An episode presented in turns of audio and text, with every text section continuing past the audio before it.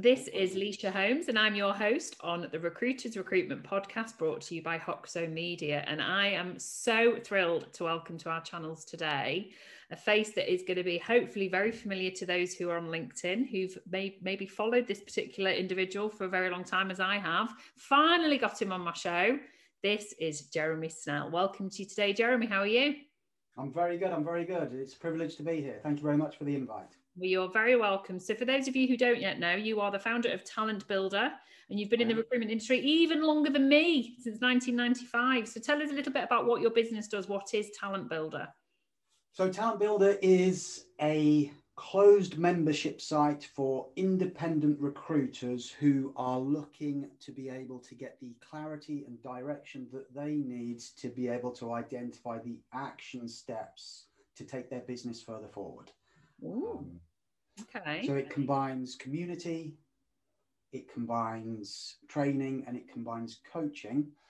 But more than anything else, it takes away all of the noise that exists in terms of different people's opinion and advice. And it gives you a very clear roadmap to success so that you can identify where you are and what you need to do next to be able to scale your business. Wow. Gosh, I love it. I love it. It's, it's unique because you're in a quite crowded space, as am I. Mm. And I mm. love that you've positioned that with with a really succinct. This is what makes us different, and I like the community angle as well. Very good. Yeah, like it's the, the actually it's the community. When people join, when they decide to become a member, they join because they want to access content. They want to be able to see the journey that they're going to go on. They end up staying because of the community and because of who they become as part of that community. They don't want to leave that behind. Um, so, so yeah, the, the community piece is is really powerful. Yeah, no, definitely. It's a very well sort of well timed sort of differentiator, I think, because I think community is what we all lacked during 2020 because of COVID. We were all forced into isolation, and now I think it it's how we all as recruiters have to build out our talent pools is, is creating communities, which I know is a topic that you're very very passionate about. And the other topic you're very passionate about is something that I hold very dear and actually forms part of my my own business name, which is uh, quality, urgency, and integrity around ethics. So ethics is something that you know we almost take for granted, really, in recruitment. And I think if you're thinking about our audience, which is all recruiters, you know, right mm. across the globe, we we like to say leaders and aspiring leaders. What can, might differentiate you when you're attracting your talent is your ethics and doing things properly. So first of all, let's define what is actually good ethics, and then how do we know whether a recruiter has good ethics or not? Ethics is such a ethics is a, is a very subjective topic. Yes. Like very few people would say, "Hi, nice to meet you. I'm Jeremy. I have a slightly broken moral compass." like everyone believes that their moral compass is the right moral compass, and that's what can sometimes drive this this ethical judginess mm. as to who's right and who's wrong without enough internal reflection to really think about what, what is my true north. So, so for me, ethics is all about the, the, the, the guiding principles that you use to be able to navigate every interaction you have with other human beings. And it starts by having clarity on who you are mm and how you impact on others before you start to even think about any questions you might have about other people's behavior. Mm. And there, there, there's a fundamental that was shared with me really early in my recruitment career, which was there, there's no such thing as broken people, just broken strategies. Mm.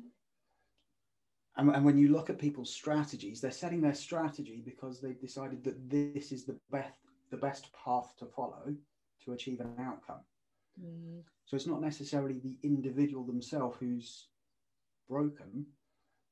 And, and, and, we're getting into something quite deep already. I'm sorry about this, but it's like like it. Rec- like recruiters, recruiters get judgy really quickly, in my opinion. Yes.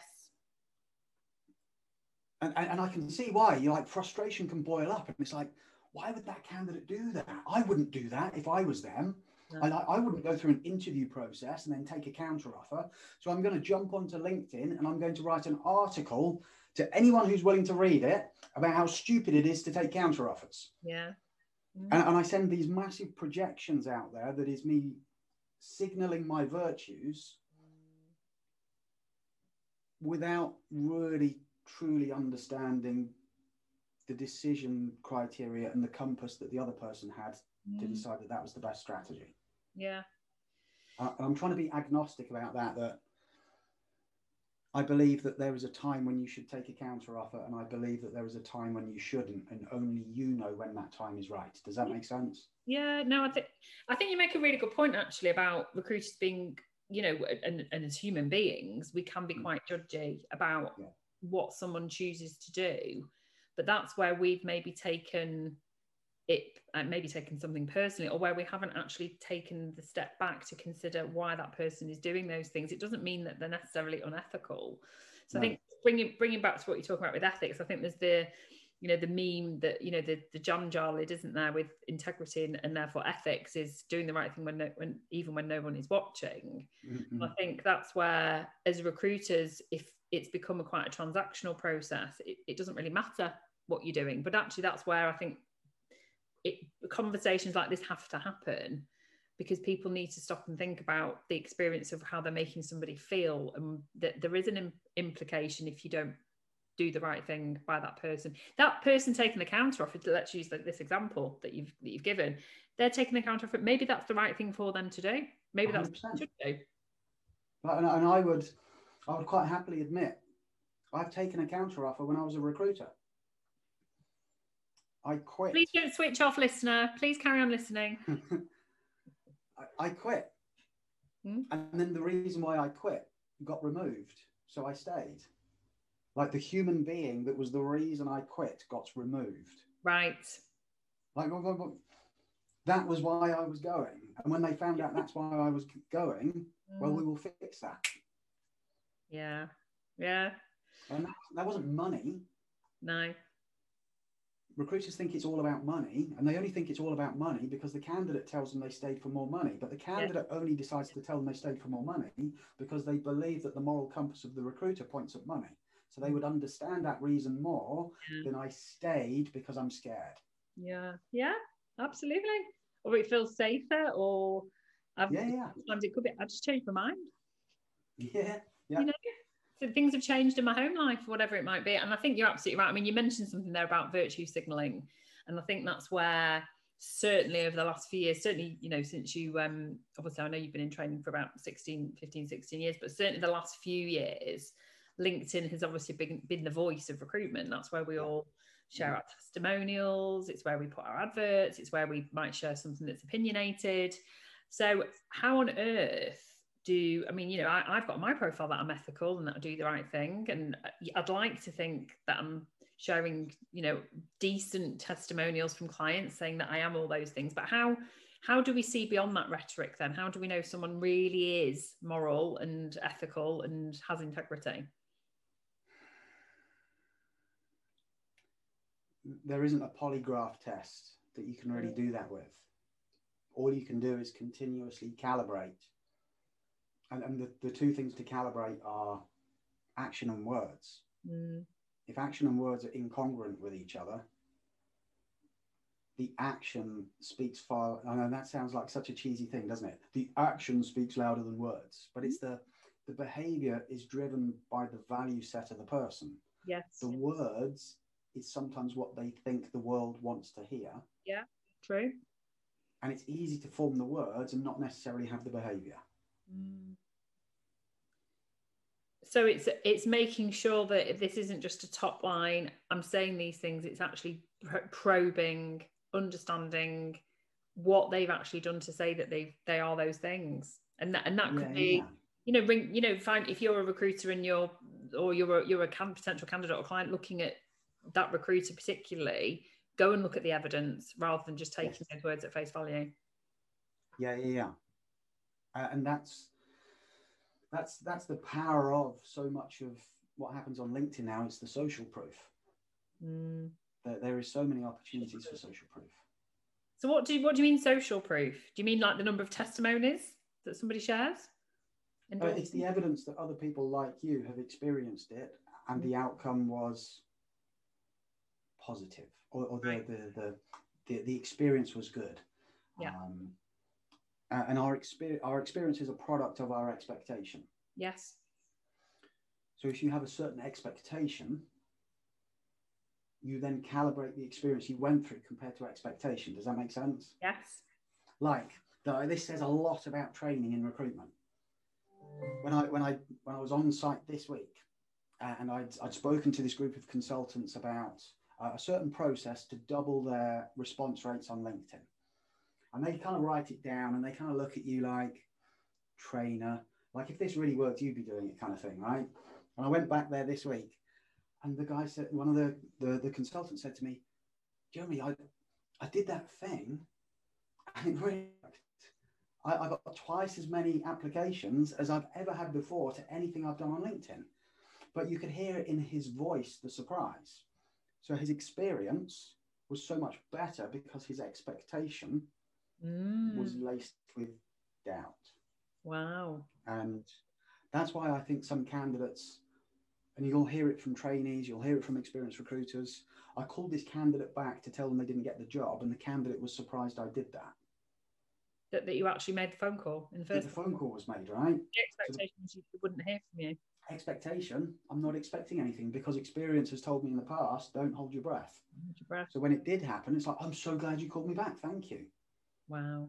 And actually, if you're thinking about elevating your profile, it, if the expectation is so low, I often say that about rec. You know, I'm sure it's the same with trainers. I'm sure it's the same with you know logistics recruiters, legal recruiters. It doesn't matter what your sector is.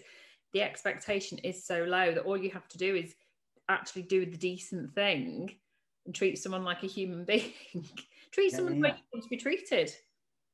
Actually, integrity. Mm, yeah, just integrity. Yeah. Um, so and, yeah, the, the answer to your, your question really is it, it's a calibration thing rather than a, a, a litmus test. Okay. Are, are, are you ethical? Mm. So is this trainable? You're the expert in this. You've been training for a very, very long time and you train hundreds of people. What what's trainable about ethics and how do we do this? We interrupt this episode of the Recruiters Recruitment Podcast to bring you a message from our wonderful sponsors over at Hoxo Media. Now, recruitment agencies invest heavily in LinkedIn licenses because ultimately it's where we're all at. Given that we spend an average one to two hours a day on our phones, the rest of the time is spent scrolling through LinkedIn, looking for unicorn candidates and target clients. Now, if we look at the recruitment training programs that are available, they tend to be focused around outbound phone sales and leadership skills. So, how do you, our listener, maximize the huge investment of time and money that is spent on LinkedIn? Well, this is where Hoxo Media is solving this problem for hundreds of recruitment agencies.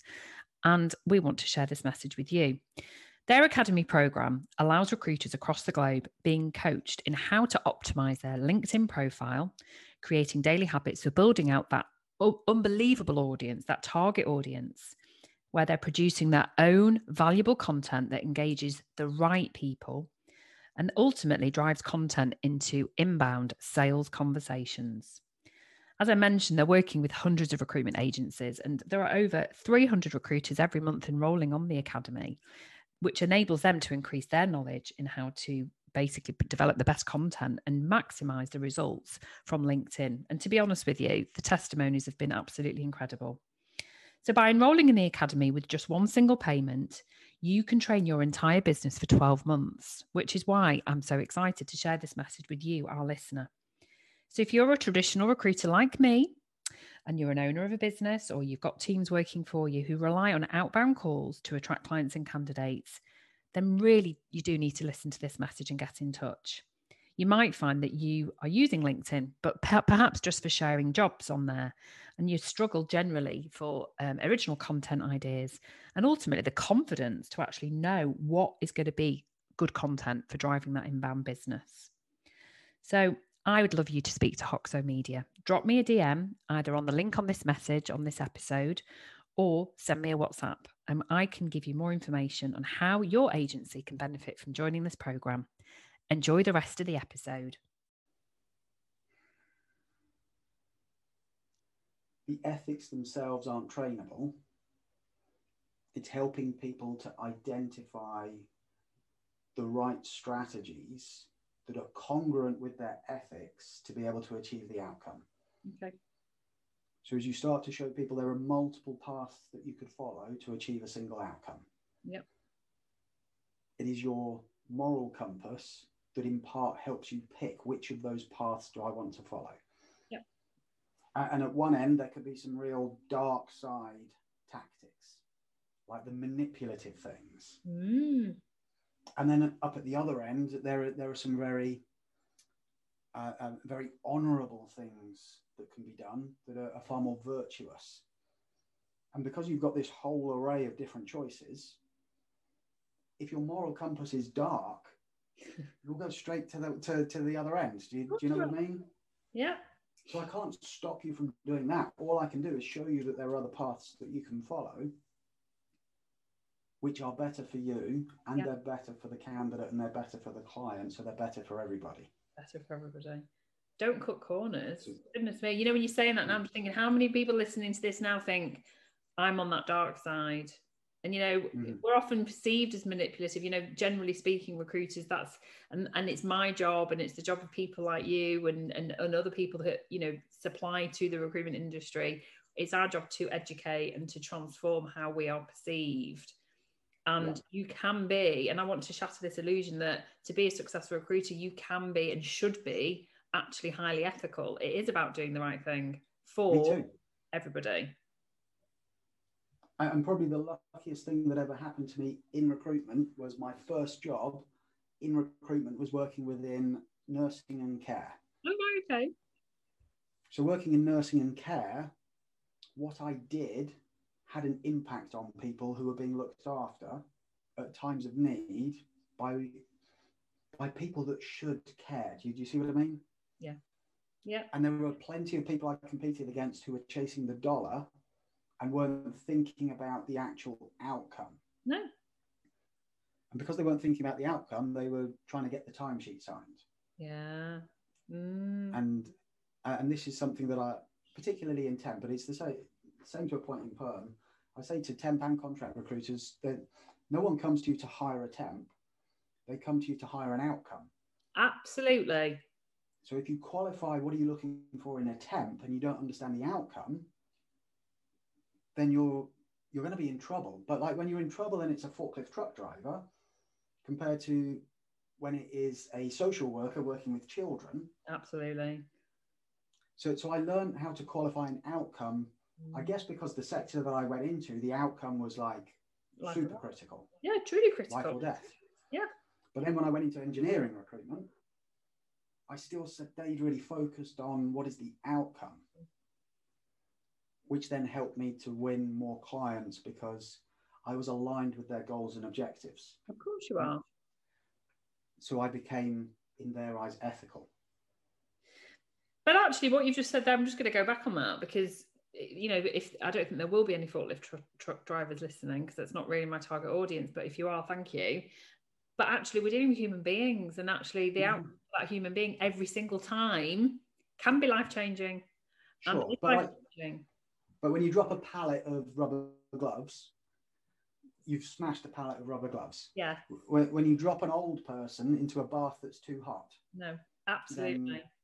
you've made a you've, Very, you've, you've, you've made a mistake. Yes, it's definitely we're not comparing the two. It's the, the the what we do in our job. The outcome affects somebody, affects a human being, Hundred percent, hundred percent, hundred percent. and that's where I think it's you know the mindset of creating you know a, a- an industry around outcome and around what our impact is. It sort of removes all the unethical reasons why you would get somebody to go and take that job. We're not going to push somebody Yes. that job, regardless of whether they're picking up rubber gloves or whether they're putting, you know, like you say, you know, taking somebody through a care process. So it's very, it's very interesting, isn't it? So Mhm. in your, if you, I've got an, a, a question that I haven't prepared you for actually. So if somebody wanted to join your community and you knew through hearsay or through your own due diligence that they weren't necessarily an ethical recruit recruitment business or recruiter, would you allow them in? No. Oh, okay, good. Like every member, Mm. like it, it and, and it's not that I'm like um, a, a doorman and, and, and I'm stopping people like a bouncer going right frisk for ethics. the people who gravitate towards it are mm-hmm. by in the main ethical, right? Yes. Yeah. Because that's that's why it's attracting them. Of course. Every person, and I when I look at things like the community side of it, whether it's whether it's the LinkedIn group or it's the WhatsApp group or it's the the the, the forum on the membership I call the bar, right? So you can go to the bar and ask questions. But when I look at that, I, I look at what everyone's doing and, and, and just decide is what they're contributing or asking, is it enhancing other people's membership? Yeah. Or is it detracting? Yeah.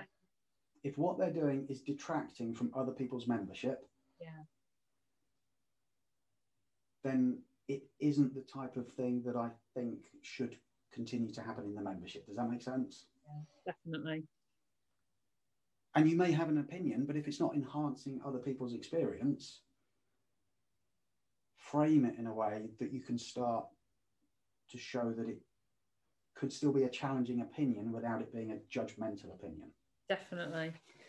I like it. No, it's really it's been a really interesting discussion because I think it's something that is talked about all the time. And if we think about the landscape now as we embrace a post-COVID world and how we're going to ensure mm as an industry, we're attracting and retaining our top talent, but also our, the industries of, that you're all recruiting into. These are the sorts of things that people are going to want to know about. So it's been very useful. Make sure all your links are attached attached to this episode. And uh, thank you so much for joining us today, and good luck with building your talent builder community. Thank you very much. Pleasure. Thanks for joining me today. Okay.